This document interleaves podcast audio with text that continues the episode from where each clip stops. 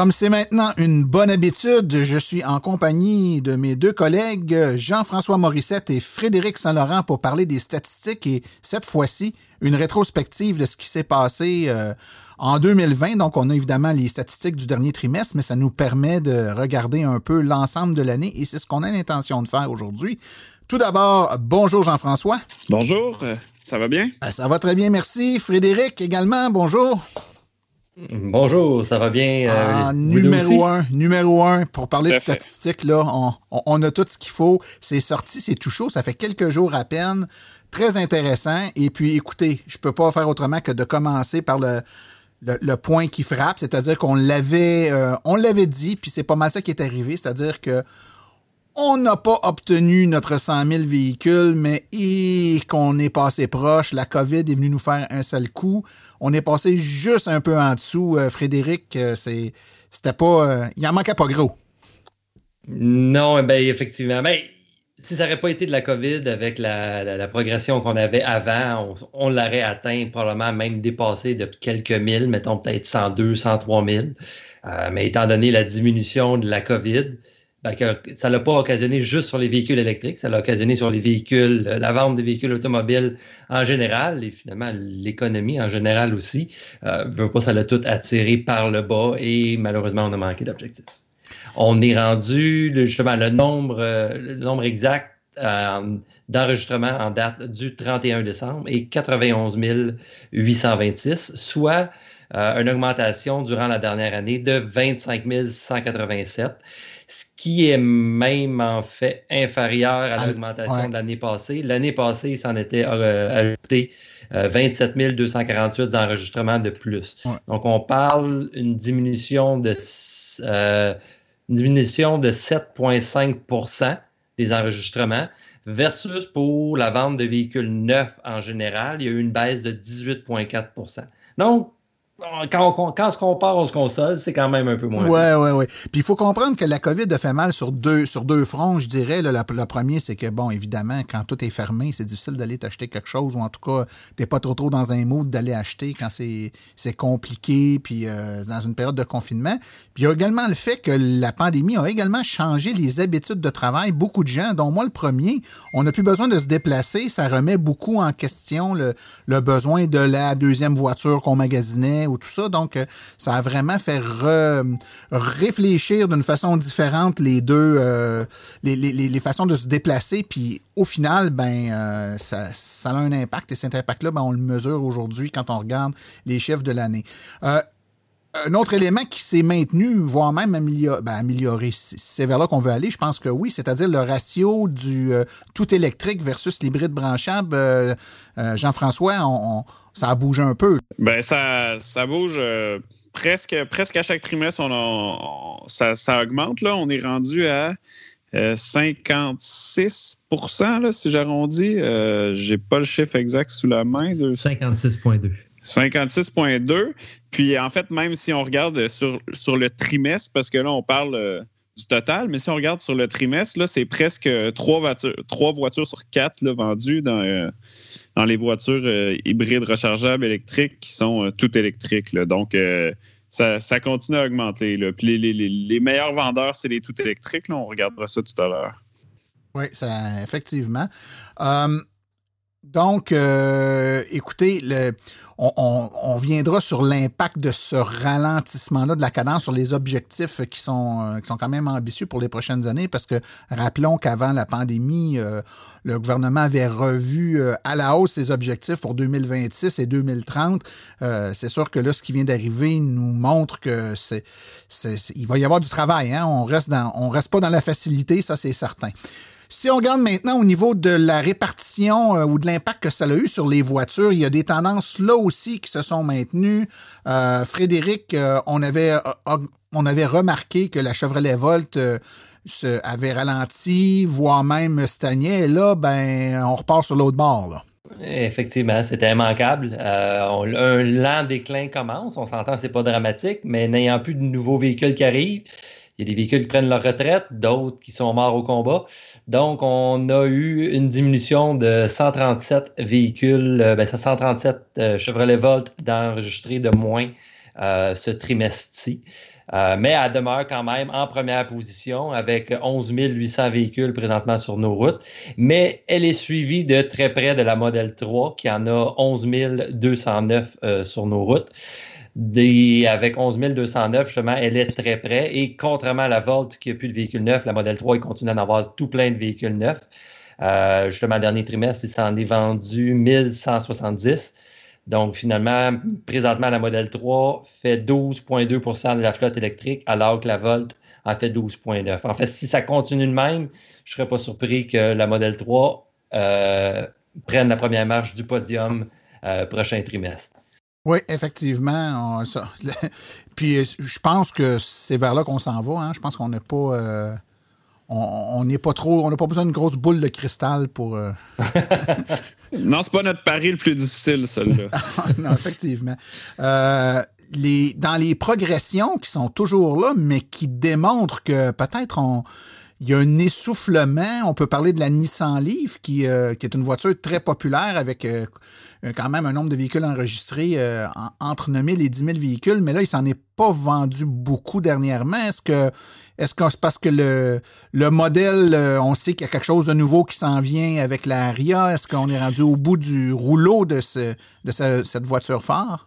Ben ça c'est ça c'est dur à dire Martin comme on, l'écrit dans notre article est-ce que est-ce que c'est la demande effectivement? Est-ce que le modèle est un peu au bout du rouleau? Est-ce que c'est euh, c'est l'offre? Est-ce que c'est temporaire? Est-ce que c'est des difficultés de production des répartitions ailleurs chez Nissan? Est-ce que c'est l'ARIA est-ce que c'est juste l'attractivité qui, faiblit face, face aux, autres modèles dans la gamme de prix, etc.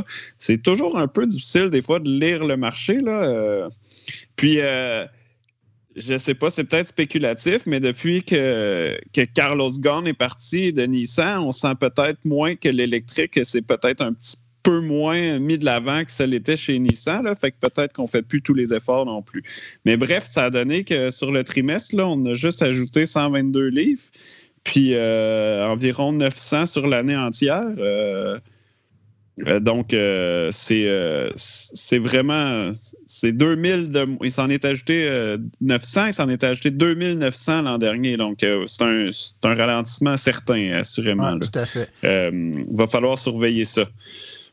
Quand on regarde les voitures qui ont, qui ont, bien performé en 2020, bon, je pense qu'on peut souligner le Hyundai Kona sans trop se tromper. Il y a eu une, au tout, tout, tout début, au lancement, la disponibilité était peut-être pas tout à fait au rendez-vous, mais à un moment donné, on dirait que ça s'est grandement amélioré, puis le, nombre de véhicules qui, s'est mis à se livrer a augmenté. Et là, c'est quoi? C'est tout près de 3000 euh, euh, Hyundai Kona euh, en 2020. C'est quand même une belle progression. Est-ce qu'il y a d'autres véhicules qui ont eu des belles progressions comme ça, Frédéric?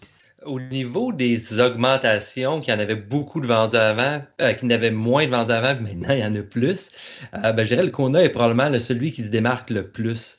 Euh, sinon, justement, je dirais qu'il y a aussi la e-Golf qui semble avoir connu un, sursaut en termes de nombre absolu. C'est le, nombre absolu est plus petit parce qu'il n'y en, a pas autant de vendus. L'année passée, ça en est vendu 547 et cette année, ça en est vendu 980.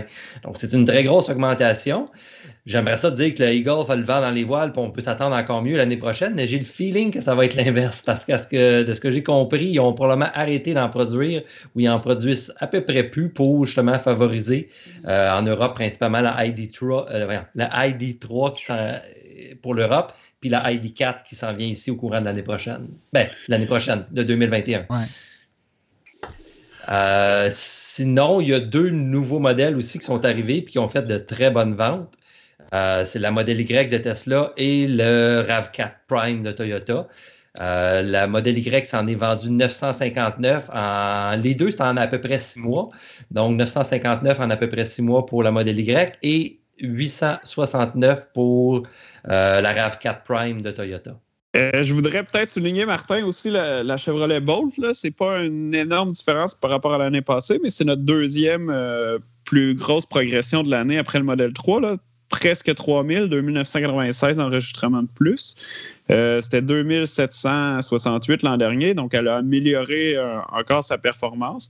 Donc, voilà un modèle euh, pour lequel la disponibilité est bonne, mais il s'en vend. OK. Ben, dirais le petit côté, euh, le, le, le, le, lapin de là, qui continue going and going and going.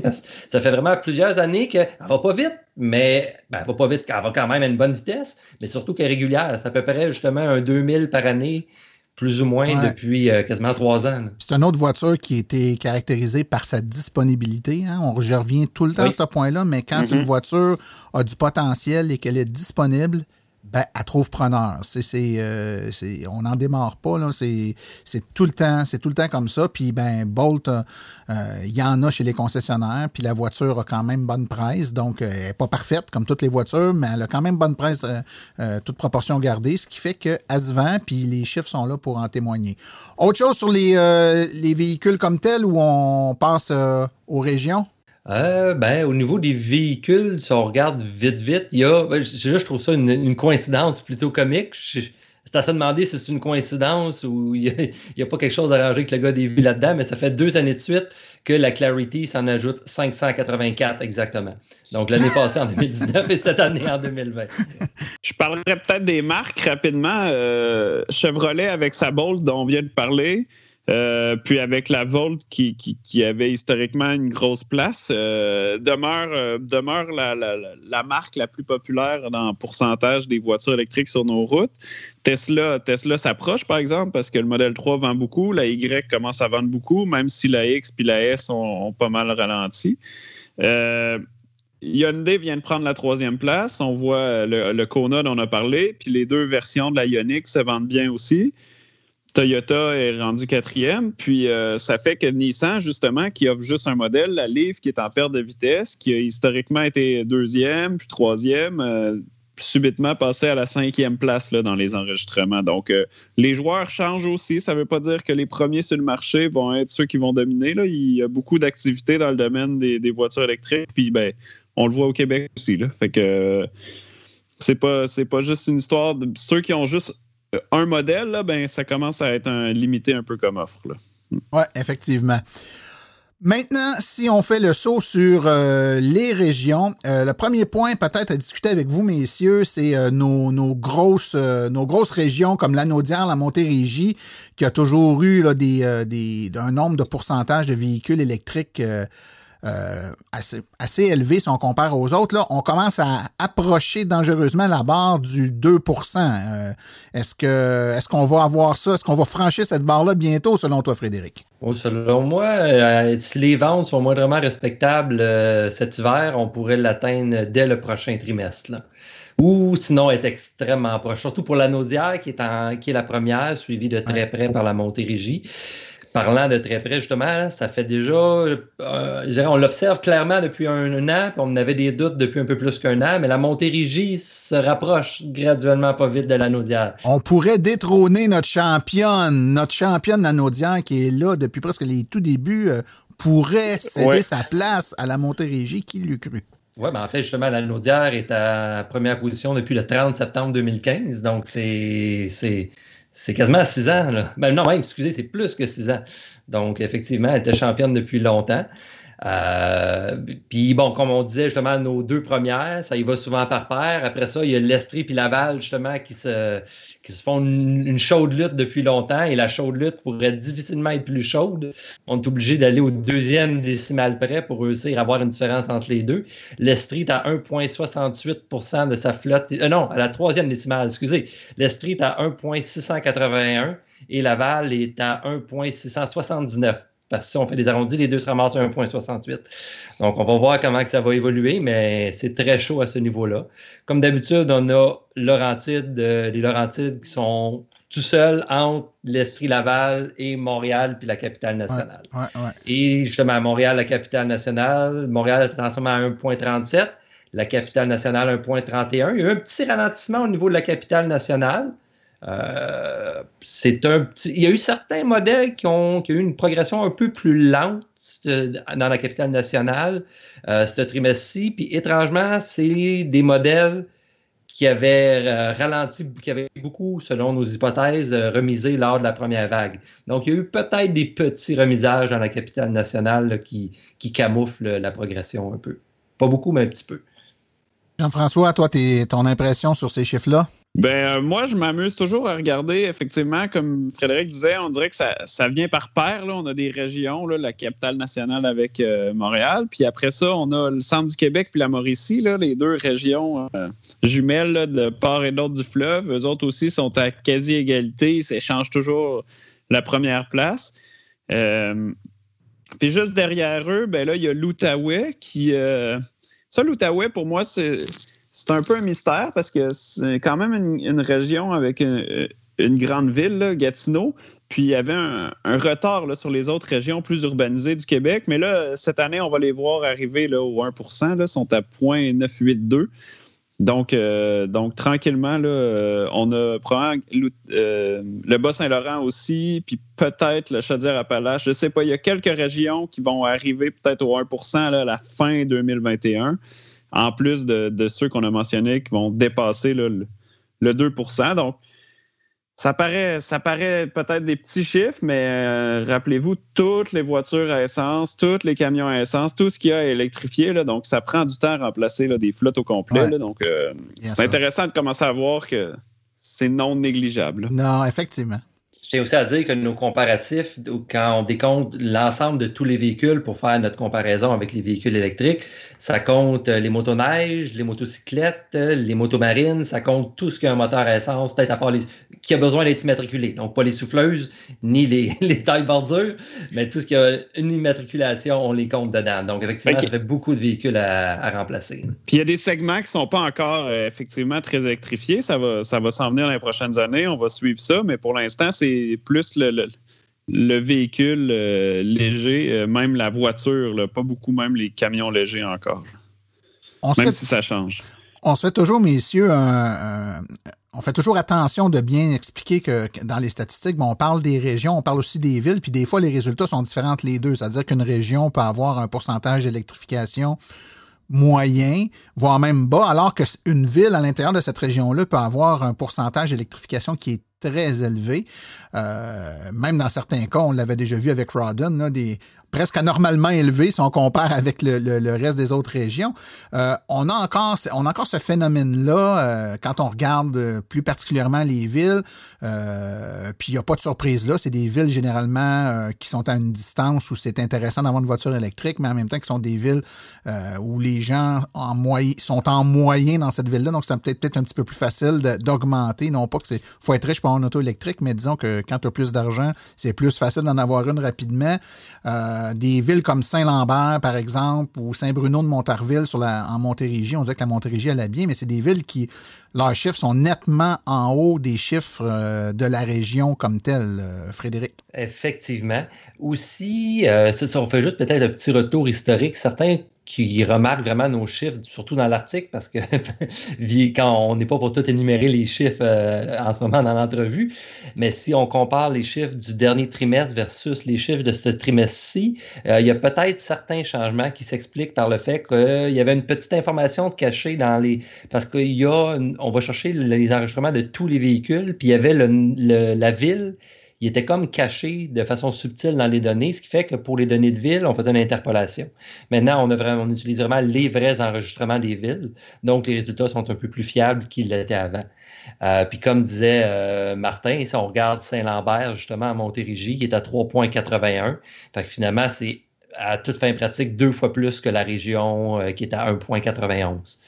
Euh, et similaire, il y en a beaucoup de, en première place qui étaient Saint-Bruno de Montarville à 3,61 et Mont-Saint-Hilaire à 3,57.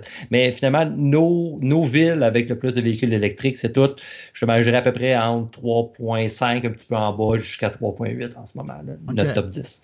Ce qui est environ, effectivement, un peu plus que deux fois plus souvent que les, les, régions respectives. Donc, euh, c'est eux qui tirent, euh, qui tirent les chiffres vers le haut, là, puis qui mènent le, mènent le train un peu.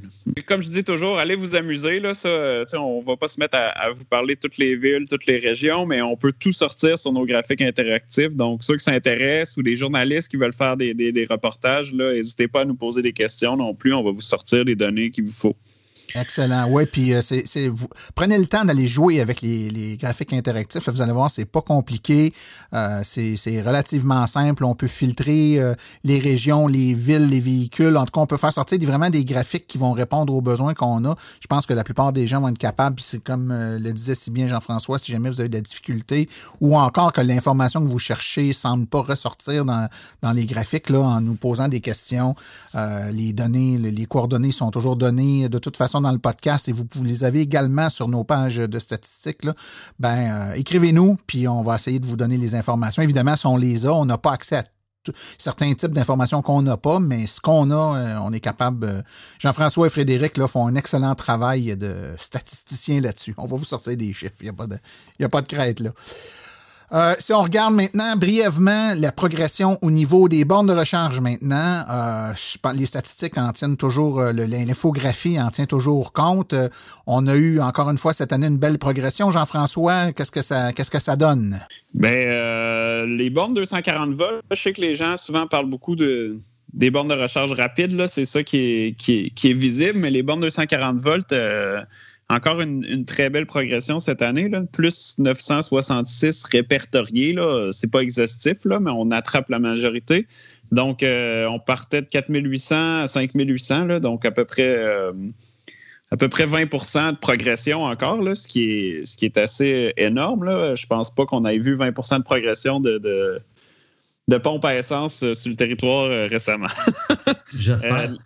Les BRCC, euh, encore une belle année aussi. Là. Euh, on a plus, ben Martin, tu, connais le dossier, mais on a plus 140 euh, BRCC sur le, sur le territoire pour l'année. On partait 396 à 536, donc ça, c'est pratiquement 35% 40% de progression. Euh, c'est énorme. Donc, euh, c'est juste toujours de plus en plus facile de, rouler électrique. Euh, Tesla ont ralenti, par exemple. Cette année, ça n'a pas été une année faste pour les installations de supercharger.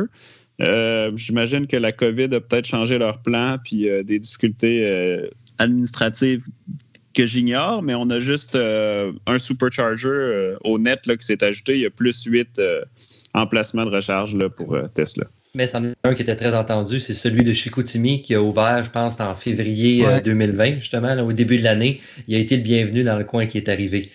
Puis pour ce qui est de l'année, en tout cas, ben, excusez, vous l'allez dire encore de l'année prochaine, pour cette année, il y en annonce plusieurs à plusieurs endroits au Québec. Euh, puis il y en a plusieurs qui sont annoncés pour le deuxième trimestre.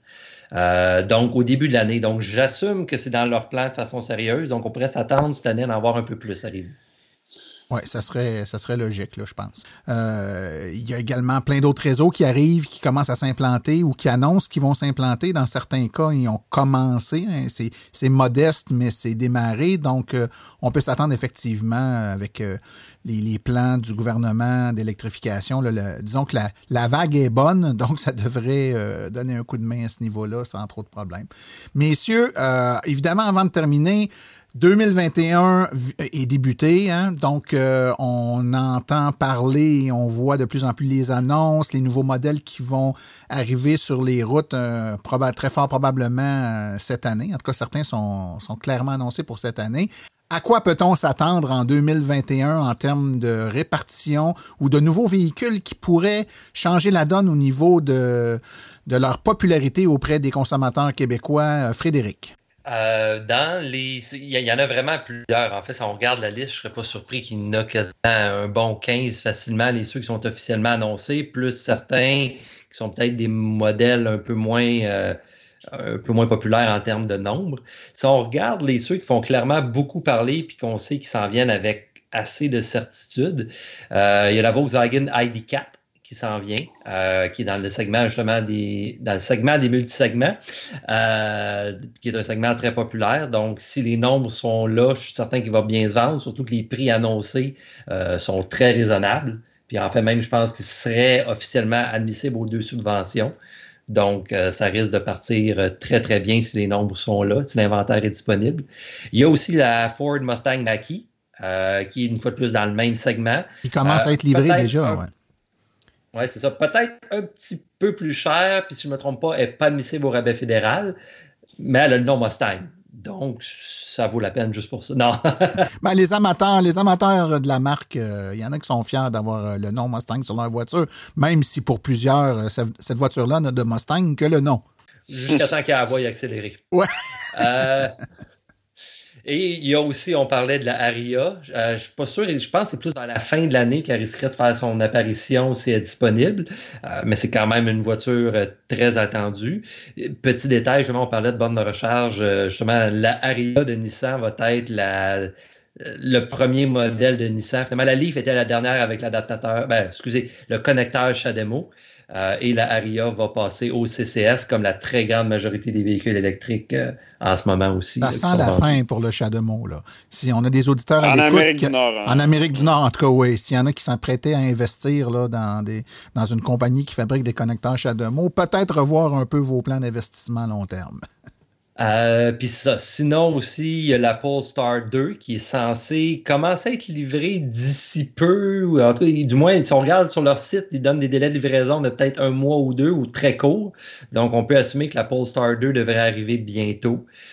Au niveau des marques, euh, il y a la Mazda MX-30 PHEV qui serait euh, euh, disponible. Maintenant, est-ce qu'elle va être disponible? Ça va être quoi l'intérêt envers? On va voir.